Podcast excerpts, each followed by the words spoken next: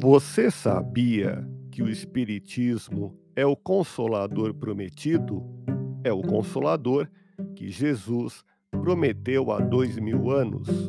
O Espiritismo veio para explicar-nos por que existimos, por que estamos nesse planeta e qual será o nosso futuro.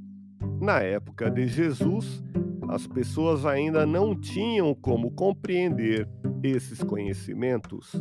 A primeira revelação foi com Moisés, a segunda foi com Jesus, e a terceira não é com uma pessoa, mas com um conjunto de espíritos que vieram trazê-las para nós.